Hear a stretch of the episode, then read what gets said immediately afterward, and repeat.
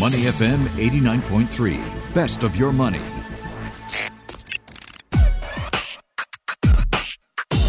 Money and Me on Your Money, only on Money FM 89.3. This segment is brought to you by Raffles Health Insurance.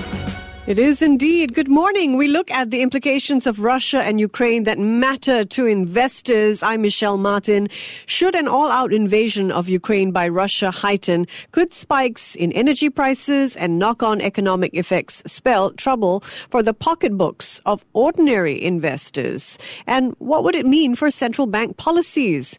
We're seeing already a number of major central banks beginning the process of tightening monetary policy in an attempt to combat record high inflation inflation, but spikes in oil and natural gas prices could exacerbate the issue further. So will it force central banks to accelerate their pace of tightening? Next, we'll take a look amidst all the geopolitical tensions, which safe haven assets could benefit. And we'll take a look at the impact of the geopolitical uh, fallout on Asia Pacific markets. All that coming your way this morning. We're very fortunate to have with us Arun Pai, Chief Strategy Officer at Flow, helping us understand what's on investors' minds this morning. Good morning, Arun. Good morning, Michelle. So, could the outlook, particularly for the Federal Reserve rate hikes after March, become perhaps less clear if Russia does continue its incursion into Ukraine? I mean, could the Fed have to move more quickly to tame inflation? I mean, as of right now, I think it's. Uh, I, I personally don't feel the Fed is going to make any changes to their plan based on where things stand geopolitically at present. I mean, contrary to popular opinion, you know, the Fed really doesn't decide interest rates or change them around based on the market moves going up or down like 5 or 10% or maybe even like 20%, right? It, it's completely unrelated. Just two factors primarily is what they're looking at unemployment and inflation. Unemployment, record lows, inflation, basically record highs. That status quo would mean the Fed would keep their in, the interest rate hiking plan set up as it is for the rest of the year. Obviously, you know, if it turns, if this incursion turns out into a full blown crisis where you got to throw it like China in the mix and it becomes the West versus Russia plus China and all sorts of stuff, which I personally think that the odds of that happening is minuscule. Mm. Uh, I think it's going to be like status quo. They're, they'll keep increasing interest rates. They have to do that. They have no other choice.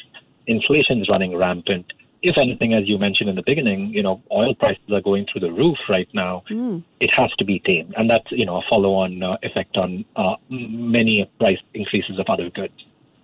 So the Fed had planned to make incremental rate hikes during each of its remaining seven meetings this year. You don't think that Russia, being a major global producer of oil, if we do see an escalation, if sanctions or strife put a crimp on uh, Russians' spigot of oil to the world, and that having an impact on oil prices, that that could complicate the picture for the Fed in any way? I mean, it goes both ways, right? On the one hand, sure, oil might increase even further, but if the sanctions are that deep and steep, and that leads to a relative, uh, you know, a larger fear in uh, corporates' minds to do spending, etc., and thereby it leads to a slowdown in economic growth of the country. Hmm the Fed does have a little bit of leeway. So from that aspect, I mean, unless something really extreme happens on either side, like either one of these oil super hikes, you know, it going up to like over two hundred dollars, which I think is again very low probability of that happening, or an all-out war between the West and Russia versus China. It it seems like based on current inflation numbers, based on current unemployment numbers, a relatively slow and steady increase in interest rates. Maybe even the first one might be 50 basis points, not necessarily 25. Mm-hmm. But I think that's going to be a tough sell in this market where, you know, there is a threat of war. So I think the simplest and easiest path is for the Fed to stick to exactly what they said in the past, you know, steady increase of interest rates all the way up for the next year or two, uh, try to have a more normalized monetary and fiscal policy, scale down the balance sheet of the Fed, especially so that they actually have some dry powder or ammunition in case something crazy does happen, right? So when your interest rates are already basically zero and your balance sheet is already at like 16 trillion dollars. Mm-hmm. Uh, there is a question about how much more room there is for what the Fed can do. And sure, they'll always say that yes, you know, the Fed is always can be there. There'll be a Fed put, etc., which is true to some extent. But from a more conservative uh, point of view, it does make sense to take this opportunity, start increasing interest rates slowly but steadily, and then let's reassess the situation in maybe six months or nine months, right? Right. In the meantime, speaking of balance sheets, are there companies that uh, face geopolitical risks from Russia and Ukraine that should be on our stocks to watch list? For example, J.P. Morgan has a list, and you know they they they're firmly they have conviction in the energy sector, of course, as their top pick. So they say EOG Resources, Pioneer Natural Resources, uh, integrated giant Exxon, um, that material companies could also see an upside. Metal companies could stand to gain uh, amid price gains in raw materials materials. And on the flip side, of course, um, companies with exposure directly to the region, like uh, airlines, Boeing, Arconic, Linde, that these names could be negatively impacted. I'm wondering what's on your mind when you think of companies that could benefit or lose given the geopolitical tensions that we're seeing now? Right. I mean, you know, energy obviously uh, should come across as a big win out of this. But this is a sector that uh, I've been quite bullish on from a while ago uh, on the back of, I think the industry or the sector as a whole has been very heavily like under capital invested, uh, given on the back of all of this ESG themes, etc. Mm-hmm. And at the end of the day, you know, the world still needs oil, right? Like renewable energy uh, is has not at least for the next like three to five years is not going to be able to take up that big a chunk of what oil uh, and other uh, fossil fuels are currently producing, the energy that they're producing. So I think that's a sector that's definitely been beaten down so much, and even after the recent price appreciation, I still think there's quite a bit of value in there. And this is not just like you know the big integrated giants like you know your Exxon or Chevron or uh, etc., mm. but also in terms of energy transportation. I feel, uh, be it in the pipeline space, be it on product tankers or oil tankers. I think especially the latter has been beaten down so much. Obviously, on the back of you know daily charter rates being at record lows, I do feel that there's a big pocket of uh, opportunity in that section. Now that's on the pro, on the you know bullish side. Okay. On the negative side, uh, not just because of this Ukraine crisis, but just the overall what's been happening, be it the Fed increasing interest rates, and for that matter, I think a lot of investor psychology. Once you have this huge run up over the past couple of years, the place where you take capital out the first are your winners, right? And there's been no better winners than the tech segment since March of 2020, basically, where you've seen all these stocks go up like five times, eight times, 10 times uh, from that price point. So, and we've already started seeing that over the past couple of months.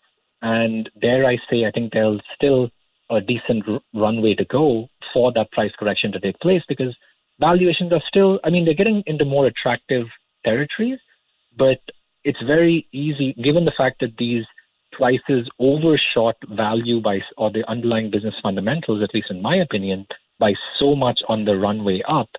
When people start running out that, you know, that single exit, prices tend to overshoot the other way.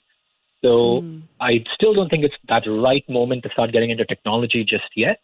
But uh, it seems a lot of more interesting price dynamics take place. E, Facebook, uh, you know, a couple of other larger names be it in the West, but I would say more so in the in in Asia, especially in China. You know, Xiaomi, Tencent, Alibaba. I think they're coming to be very attractive levels right now. So that's the kind of two segments of pros and cons that I'm looking at, or bullish and bearish views. That's interesting. If I could just pick up on that. So basically, you're saying tech stocks you don't think have reached the bottom, even after this massive sell off? I don't think so. I mean, in the US, it's not a function of value or you know where fundamentals are at the moment it's just looking at price action and seeing you know investor psychology behavior because once you've had such a huge run up and people are trying to take chips off the table and things are starting to like crater out i mean look at the price action of square c uh, maybe even exclude Facebook to some extent, right? Mm-hmm. So many of these companies, Zoom. I mean, Zoom was at 550 Yesterday it closed at 119. Right? You're talking about these tens of these decacorns uh, Grab is close to five dollars now. Post announcement, it was like close to sixteen or seventeen, right? So I think there are these huge, massive corrections, and given the current volatility in price action, it does seem like there's still some way to go. Now, if you have deep pockets, uh, patient investors, you know, starting to scale up in some of these names, I think does make sense. But uh, you know, uh, but that's from a little more longer term perspective, right? Uh, I think that's a different story from uh, Asia tech, where I do feel, or specifically China tech, where I do feel, you know, we're coming closer to the bottom uh, a little bit more so than the U.S. names, because this story has like been played out a little bit more in China over the past six months, one year, especially on the back of the government intervening and trying to clamp these guys down, etc. But yet, very strong fundamental uh, business models for future growth, right? So if I had to, if I was forced to choose between I have to invest or I really do want some exposure in technology, hmm. I would put my money in China right now over the U.S. But always keep a very close eye on what's happening uh, with these large names in the U.S. too, because I do feel, you know, over the next maybe like a month or two, again, not trying to time the market or anything, but uh, over the next couple of months, I would say trying to scale up a lot more in US names would make a lot of sense. Interesting delineation there between uh, Asian tech stocks and US tech stocks. Thanks for that. Uh, in terms of, you know, what investor psychology is leading you to see in terms of people taking risk off the table, uh, when you look at money flowing into safe haven assets, is the narrative collapsing around Bitcoin being better than gold? Uh, you know, which safe haven assets uh, tend to be benefiting, do you think, from this moment of uncertainty? Yeah, it's a tough question, right? Because I think we're uh, in this weird situation right now where we have geopolitical risks, where we have, which are extremely heightened from pretty much any time in the past, I don't know, 10, 20 years. I mean, you can exclude the North Korea issues as a little bit more contained. Uh, over here, when you have Russia, US, potentially China getting thrown into the fray, much larger geopolitical issues. We have that coupled with really high inflation, which means the Fed increasing interest rates. And increasing interest rates is obviously terrible for fixed income instruments because yield and price move inversely uh, to one another. So we're coming into a situation where if there was only geopolitical risks, people immediately come out of equities and start pump, dumping money into the fixed income market, right? But over here, when you have increasing interest rates, you kind of can't do that either, which is why, you know, I think in the month of Jan, the most amount of money was like taken out over the past couple of years from not only fixed income instruments, but money market instruments too, because there is a little bit of panic in the market right now as mm-hmm. to where do I put my capital? You know, I kind of had money in ARK or other technology stocks in the US. I'm down 40%.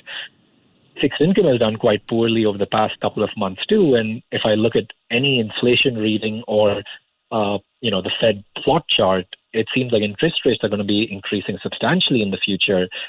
And I don't know which way to go, right? I'm running from one thing to the other. And then you've got Bitcoin, where a lot of the, uh, you know, uh, gurus or whatever you want to call it in the crypto space was like Bitcoin's the place where you just park your money and you just leave it for the next 10 years, right? But again, it just goes to show the fickle nature of the market where all of that is well and good when the price has been going up, you know, doubling year on year for a number of years. When it starts correcting 50, 60%, which it kind of has from its peak uh, to its low in the past, I think since October till, uh, you know, a couple of weeks ago, a lot of this thesis starts getting questioned of being like, okay, wait a minute. If this was supposed to be a 10 year asset, I get it. Mm-hmm. But uh, why isn't everyone else putting a lot more money and buying a lot more Bitcoin if there are so many issues in the equity market and the fixed income markets are correcting? And that's something, you know, that really uh, you start wondering.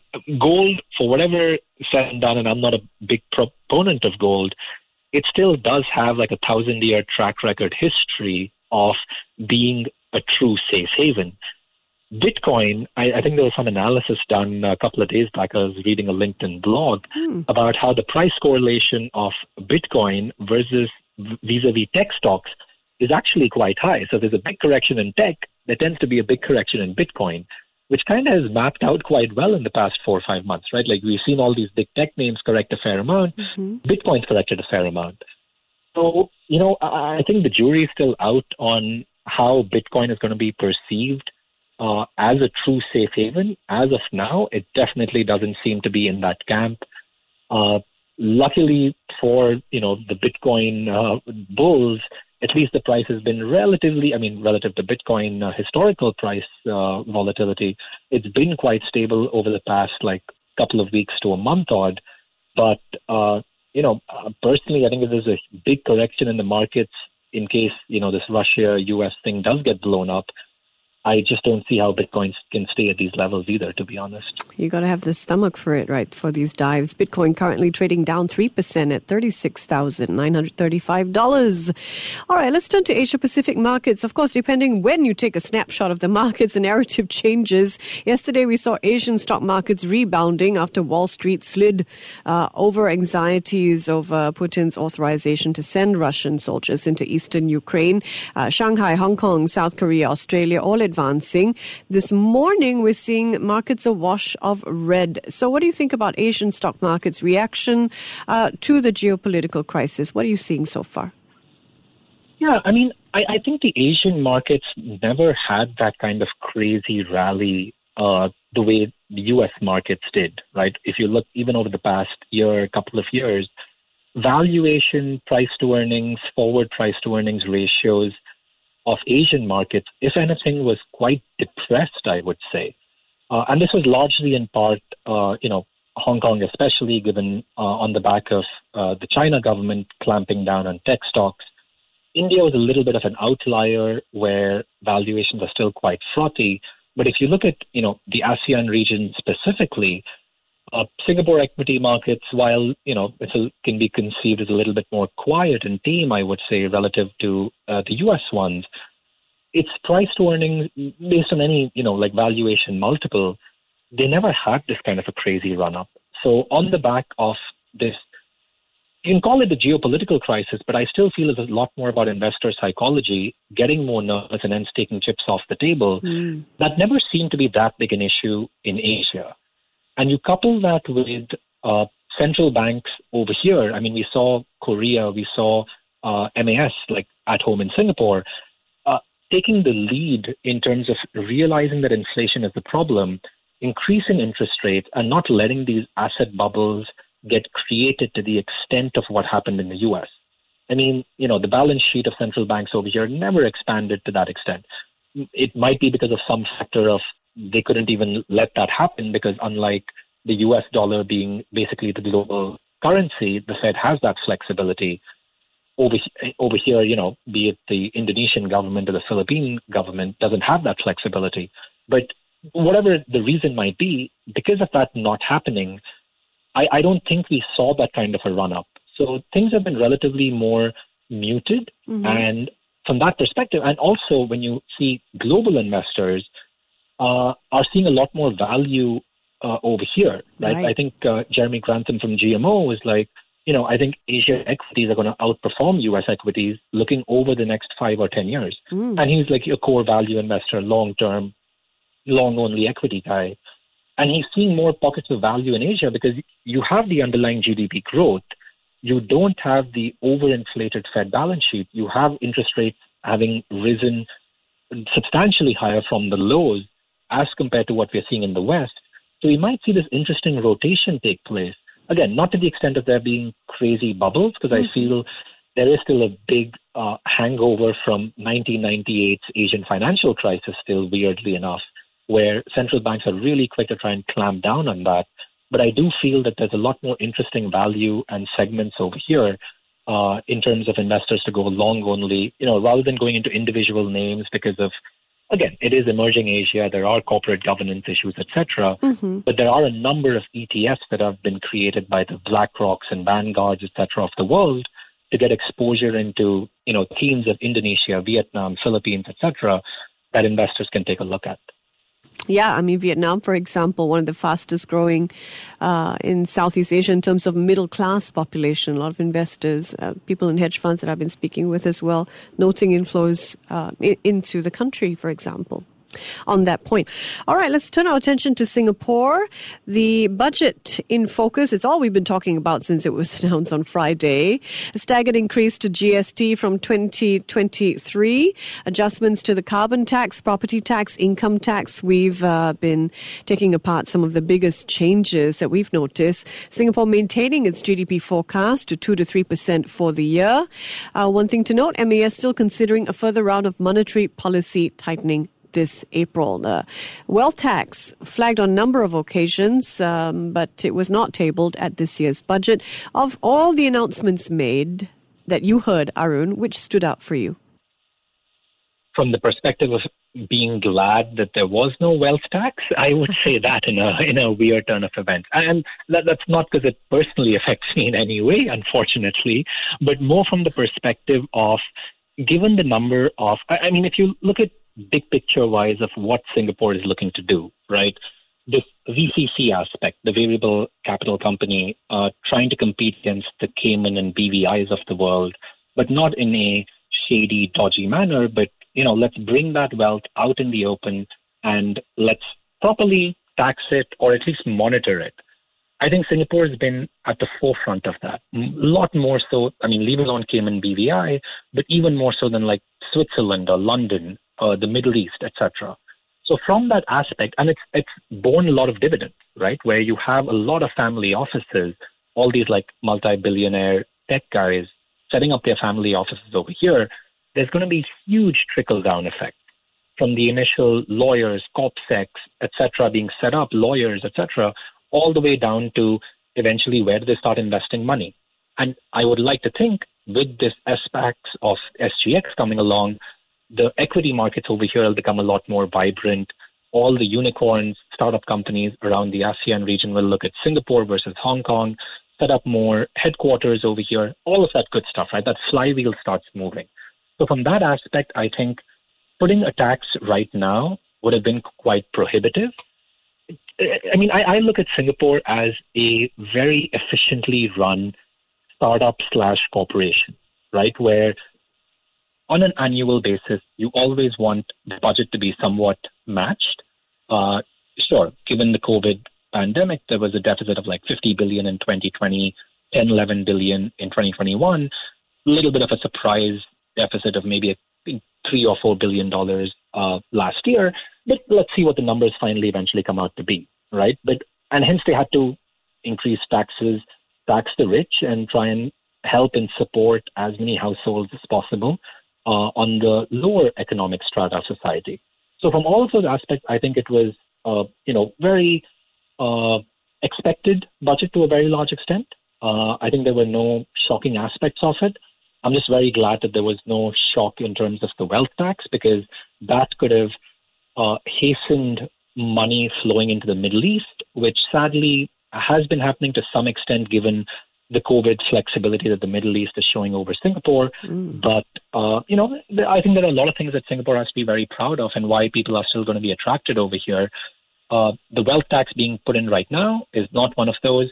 In five years' time, uh, by all means, right? Let let it be a little bit higher. Let let people move here, get more comfortable with the jurisdiction of this place, the stability, the political stability, the economic stability, and all of these other good factors uh, and then start increasing interest rates, uh, starting increasing tax rates, sorry, I think that's completely fair and kosher. And people will be okay with that. I mean, income taxes above, I think, like 500K, uh, another slab got created of like 23%. Yep. Uh, still a little bit on the low side, I would say, uh, to be honest. I think property taxes to some extent uh, could be increased even further, especially for the higher end properties, because that's what these guys are facing in London, New York, uh, to a much larger extent, right? So mm. slowly but steadily, I think that will keep happening. Uh, but at the same time, the government is very cognizant that being in a city state, it has to support uh, the lower end of the society a lot more because unlike in the US or the UK, you can't just move to the suburbs that's cheaper, right? You still have to face this inflation.